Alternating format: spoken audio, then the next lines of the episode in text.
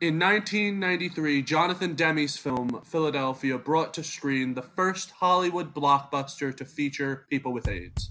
The movie centers around Andy Beckett, a bright and promising white gay lawyer terminated from his law firm because his employers have figured out that he is both gay and has AIDS. Andy is played by Tom Hanks. Would I mean AIDS?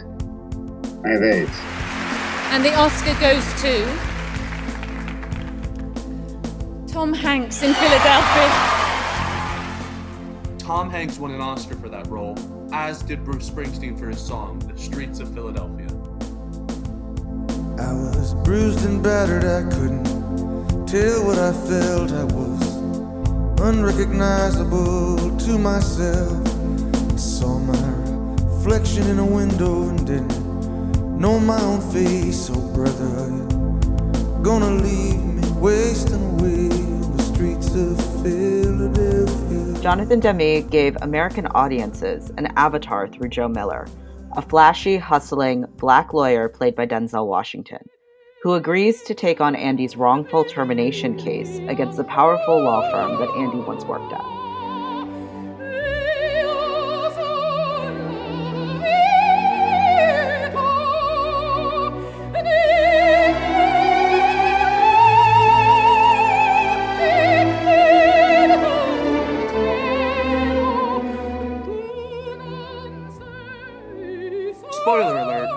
Joe begins the movie with an aversion to gay people and to being around people with AIDS, he grows not only to see discrimination against gays and lesbians and people with AIDS as wrong, he begins to recognize it as a civil rights issue. Do you think that homosexuals deserve special treatment?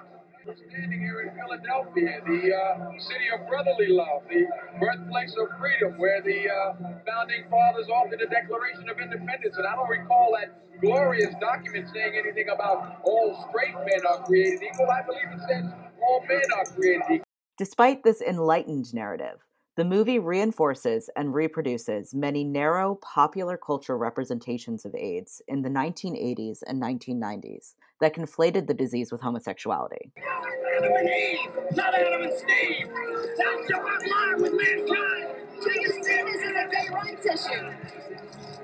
I am not political. I just want what is fair, what is right. But you are gay, aren't you? I don't see how that's any of your business.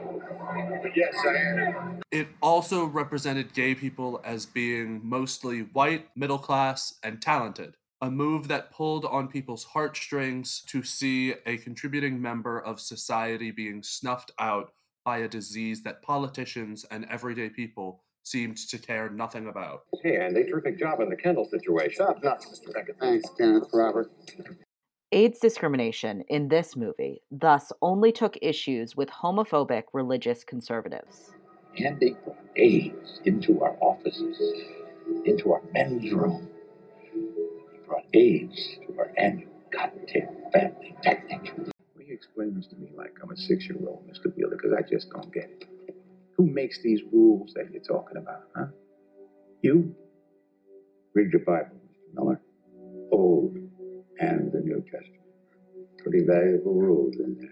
But as we explore in this podcast series the boundaries of the disease, of who it was impacting, and who became obstacles to progress, had dramatically changed by 1993. In fact, by the time the movie came out, Philadelphia's AIDS crisis had grown well outside of the white gay community and beyond a divide between gay rights activists and religious conservatives that characterizes the disease dimension in the pandemic's earliest days. Hello, I'm Violet Rose Collins. And I'm Zach Levy Dyer.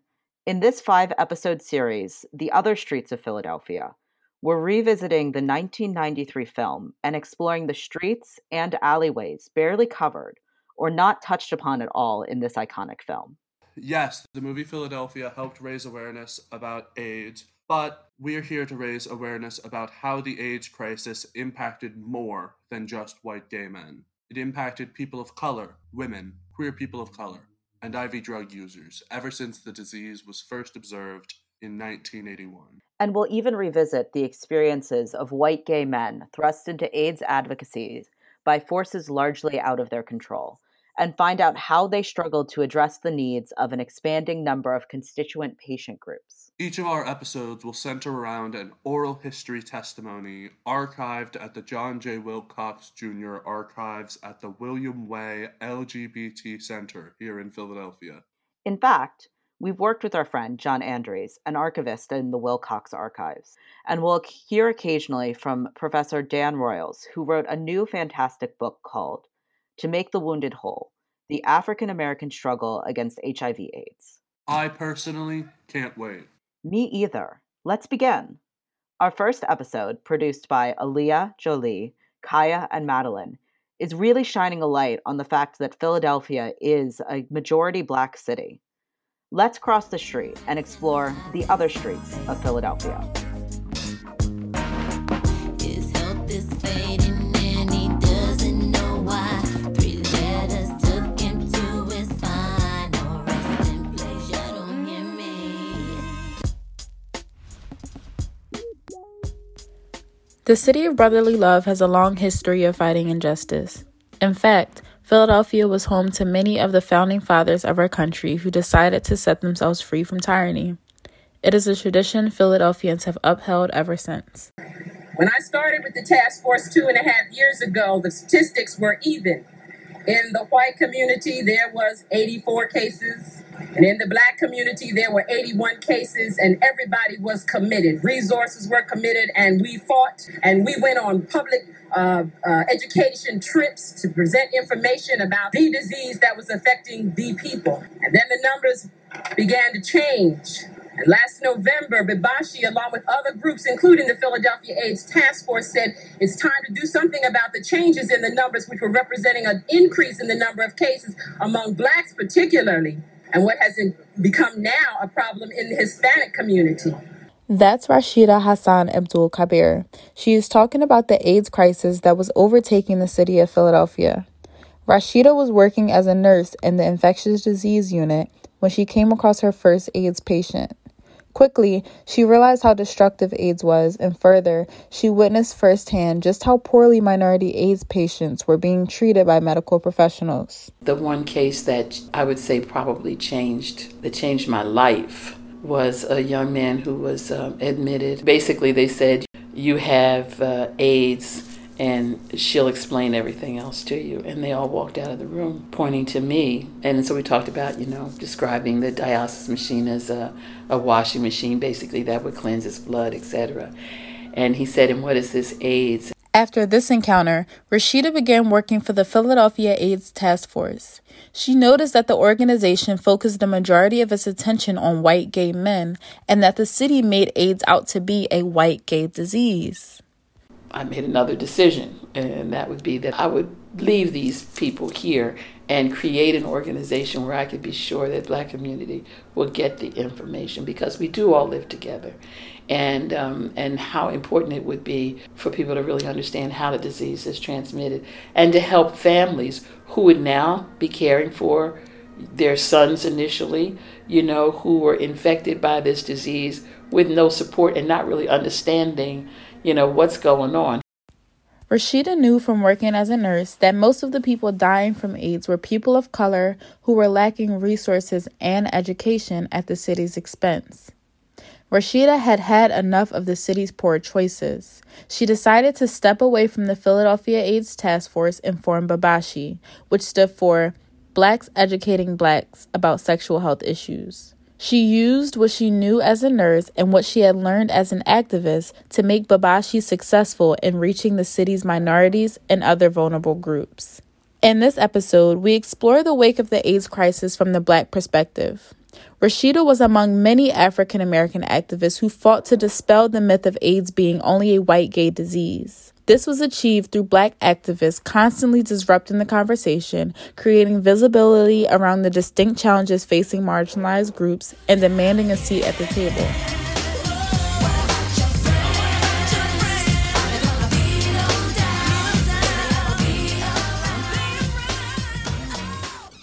Scientists at the National Centers for Disease Control in Atlanta today released the results of a study which shows that the lifestyle of some male homosexuals has triggered an epidemic of a rare form of cancer. This clip is from June 17, 1982. It was the first ever mention of HIV and AIDS in mainstream media. The characterization of the disease as being the result of the lifestyle of some male homosexuals demonstrates the ignorance surrounding HIV and AIDS in its infancy. Much of the public's misconceptions about AIDS was a result of President Ronald Reagan's initial lack of concern in response to the epidemic. The political climate during this time was heavily opposed to progress made by African Americans, feminists, and the LGBTQ community. In fact, Reagan was president for nearly five years before even saying the word AIDS in public. By this time, over 12,000 people had already died from the illness. The president's indifference was definitely reflected in the attitudes of the public. People diagnosed with HIV and AIDS were faced with discrimination in the workplace, improper health care, and immense stigmatization.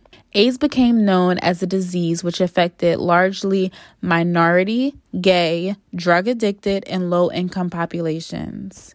It quickly became a vehicle to further isolate the marginalized groups it affected. They didn't even have a real name for it. They called it GRID. It was like a gay related um, disease, they called it. And, um, and people were just literally wasting away and, and dying. By the end of Reagan's presidency in 1989, AIDS had claimed the lives of nearly 90,000 Americans. Much of the progress made by the AIDS movement was the result of the groundwork done by activists who effected change by organizing with groups of similar interests. Rashida Abdul Kabir is a prime example of a medical professional who combined her professional knowledge and commitment to social justice to furthering the AIDS movement.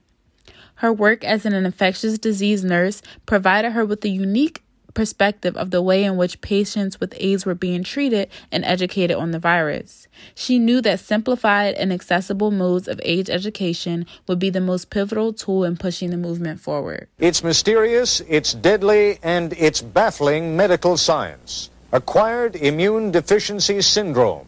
Once thought to affect only promiscuous homosexual males, AIDS is now spreading in epidemic proportions to other segments of the population. While the AIDS crisis was met by a blind eye from President Reagan, many activist groups, including LGBTQ, African American, and feminist groups, banded together to keep the crisis visible. This meant protesting, artistic expression through poetry, music, and photography, policy proposals, and media visibility. Rashida helped to propel the AIDS movement forward by founding BEBASHI, a Philadelphia based community group which sought to educate the black community on sexual health issues, namely HIV and AIDS.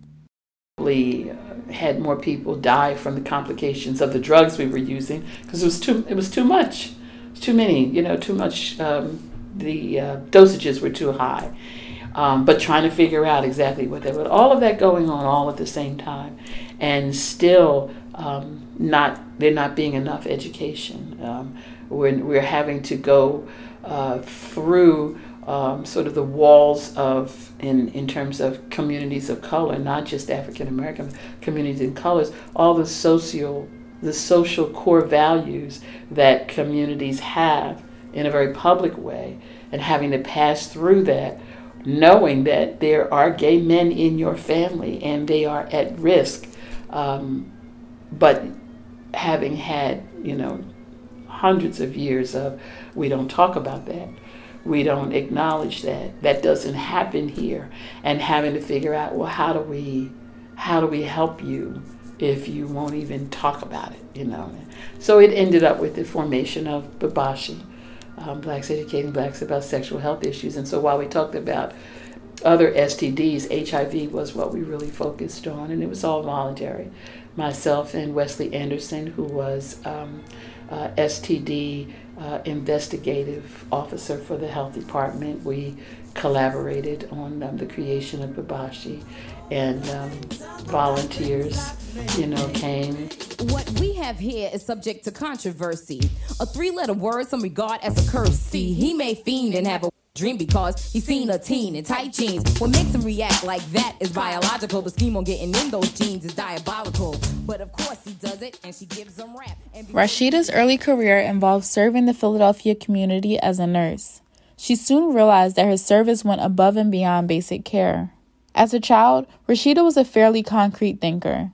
She was also very curious, which led to her exploring different religions. Rashida found the Muslim religion to be very attractive because it emphasized service to humanity.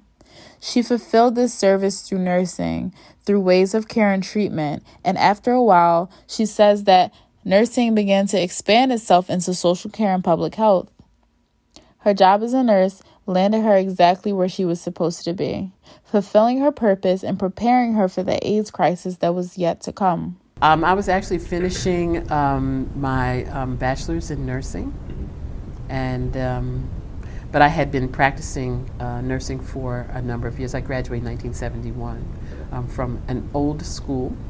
I have a, I had a diploma. I graduated from the Women's Medical College, which is the oldest college and now no longer exists. When the epidemic began in the early 80s, Rashida was still working in the medical field. I was working at one of Philadelphia's larger medical centers. Um, my job was uh, infection control. Rashida began developing policies on how to handle patients with AIDS that had gotten noticed by the health department. They asked me to participate in a task force that they had organized with what was called the PCHA, the Philadelphia AIDS Task Force. And uh, I did that as a volunteer. And uh, my life made a complete turn. I was real happy with infectious diseases and risk management, but my life narrowed down to just the one. Rashida recalls an encounter with an AIDS patient that was a breaking point for her. There was uh, a patient in the hospital uh, just before I left to do the, the larger piece of the work uh, who was admitted um, with renal failure. He had had uh, a history of um, drug use. Uh, he had uh, been involved in the sex trade, you know, and he had dropped out of high school.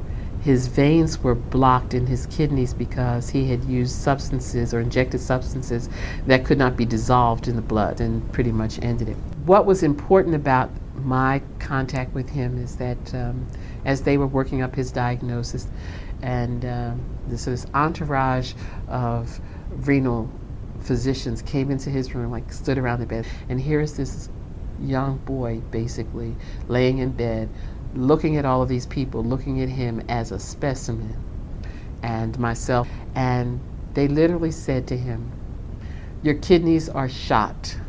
We're going to put you on dialysis. You have AIDS, and she's going to tell you what you need to do next. And they all left.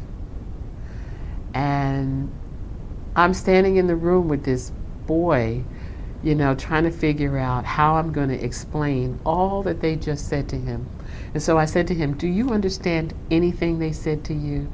And he said, um, My kidneys don't work. I'm not sure about what dialysis is, um, and I don't know what whatever else it was they said. So he never really grasped that they told him he had AIDS, essentially a terminal diagnosis. And it was really at that moment I knew that this was be more likely the kind of people that would develop AIDS and HIV, and they would die not understanding anything that happened to them. At this point, the city was lacking in providing resources and information for patients with AIDS and was ultimately failing at handling the crisis. The citizens of Philadelphia did not respond well to this. It was very hostile. Was very hostile. The wars pretty much broke out after that. I mean, I mean, I had to publicly resign. No, I did publicly resign during my Malcolm X speech from the board of PCHA for their failure to address the epidemic to their very own people, and uh, called on the mayor to reevaluate expenses of how this uh, money was being distributed and the people that were not receiving the benefits. And so the sort of, it was the skirmish of the war. And uh, so, yeah, it was, it was horrible. After resigning from the Philadelphia AIDS Task Force, Rashida put all of her attention into BEBASHI with her co founder Wesley Anderson. Together, they worked to help address the AIDS crisis among people of color because the city was failing to do so.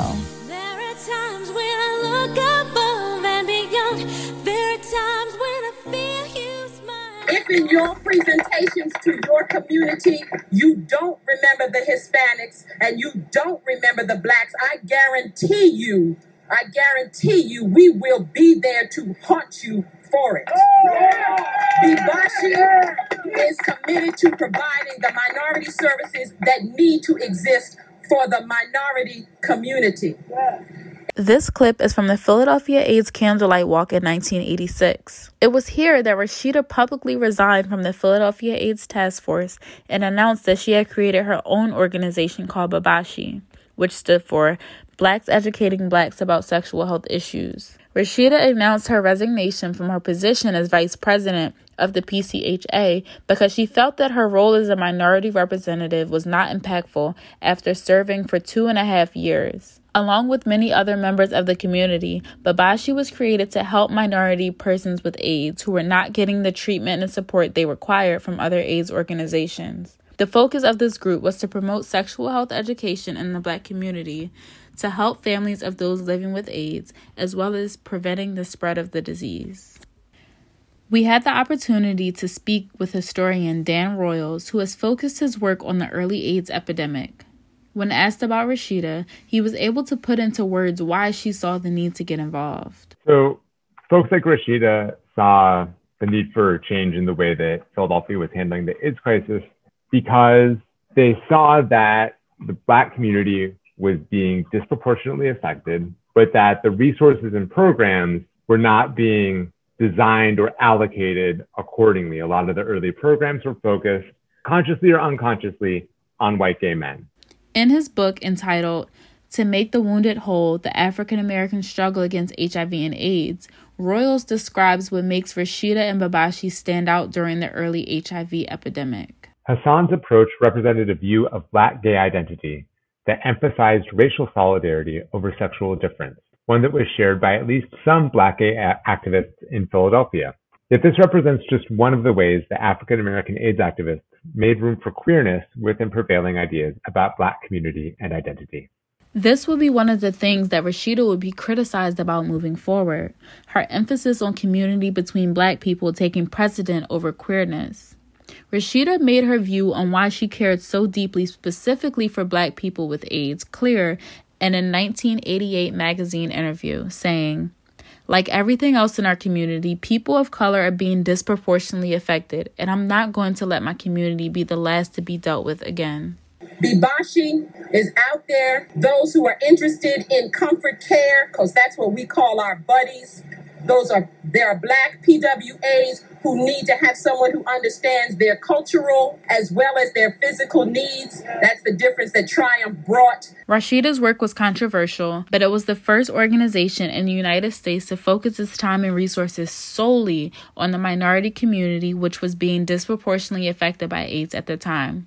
Thankfully, BEBASHI would not be the last group to devote their energy to helping marginalized groups dealing with AIDS.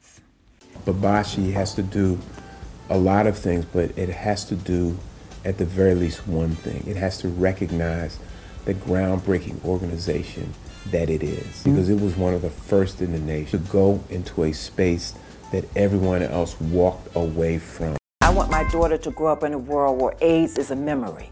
Just like polio is a memory, we want AIDS to be a memory. This is the mission that every member of BEBASHI wishes to accomplish making HIV a memory. Today, BEBASHI is run by a strong group of community leaders, including Gary Bell, their executive director, who have all been touched by the AIDS epidemic in one way or another. BEBASHI was the first organization in the United States to target the African American community, and that has always been our focus. And I think that's what separates us because aside from the mission itself, there's a cultural competence that we had that could reach those folks with a message that they would listen to and understand. So, although it has grown from its humble beginnings, BEBASHI is still the same it has always been at its core. An organization focused on the wellness and education of the African American community in Philadelphia.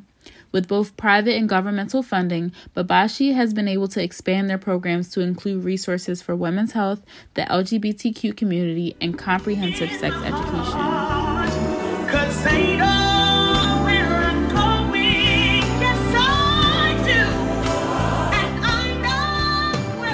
Rashida Hassan's work inspired other activists to fight for what they believed in and made it clear that HIV and AIDS organizations for communities of color were desperately needed. Hassan's work started with the Philadelphia AIDS Task Force in BEBASHI that led to her working with Circles of Care, Colors, and many other organizations. Rashida's work not only inspired other activists, but also helped those working within her organizations. I have um, a mentoring style for my staff that has encouraged all of them to go back to school. So every one of the Circle, Circle of Care staff is in school, some type of higher education. Um, and they, they are people that run um, a wide range of backgrounds. I have some people who are recovering um, from substance abuse addiction who you know wanted to get um, an associate's degree but because he had been in prison didn't think that he qualified. And so all of those kinds of things to show that everyone has um, some part of the human puzzle that they have to put in place. And the only way to do that is to get involved. Rashida's ability to speak to people and capture their attention is another major contributor to her success during her outreach. Here is Dan Royles talking about his experience with Rashida. Rashida is an incredibly magnetic person. Like the thing that I think of when I think about Rashida first is the kind of brightness of her eyes and her laugh because she has this kind of infectious laugh that when I was interviewing her, I couldn't help but laugh myself. Rashida herself talked about what it was like being a Muslim woman trying to get the attention of gay men and speaking about sexual education. And so they take me upstairs and I get to do the presentation. I sat on a, uh, what is that, like a three and a half or four foot speaker from the night before. That was my podium. And uh, people came upstairs and they were like, oh, girl, are you getting ready to real talk? And, you know, one came in from shopping and, and he was like very flamboyant and it's like, I know you think you're going to talk to us about this and that kind. And I was like, oh my goodness. I said, well, yes, actually I am. And what did you buy at Bed Bath and Body Works? What? But oh, etc. I said, well, now when you do that, seduction is critical. You need to have colored condoms for use. And do you know how to cheek? And it was like cheek what are you talking about? And so then I would demonstrate how you put a condom on with your mouth so your partner doesn't necessarily have to know. They were like, oh my God, you're a Muslim freak. So, I mean, there's always, but again, you know, you, you just have to you have to know what your purpose is and you don't let people distract you from the purpose with their nonsense. Rashida's magnetism allowed her to reach many audiences around the country and enable her to work with other activists. Although, as you will hear later, there was tension with other activists about how Rashida spoke about certain issues. Here is a quote from Dan Royles' book entitled To Make the Wounded Whole The African American Struggle Against HIV and AIDS, where he speaks about Rashida's different idea. Hassan maintained that black, gay, and bisexual men could be reached only by canvassing black neighborhoods outside of the downtown core, which was home to the mostly white gayborhood. This approach, she argued, additionally would help prevent AIDS amongst the straight black men, women, and youth who were also shown to be at an increased risk of the disease. But this approach also drew accusations of homophobia, and it hurt the group's credibility with the black gay men who are among the most at risk. Whereas Hassan subsumed gayness within blackness in her understanding of the black gay men's lives, AIDS organizations that were led by black gay men saw things differently. Organizations led by gay black men, such as GMAD, argued that being black and being gay were part of one identity. Despite this, Rashida maintained her idea for the early days of BEBASHI. Here, in an interview with Terry Gross of NPR, Rashida explains why and how she targeted her BEBASHI outreach programs. Well, BEBASHI has had um, probably multi phases of, of outreach efforts.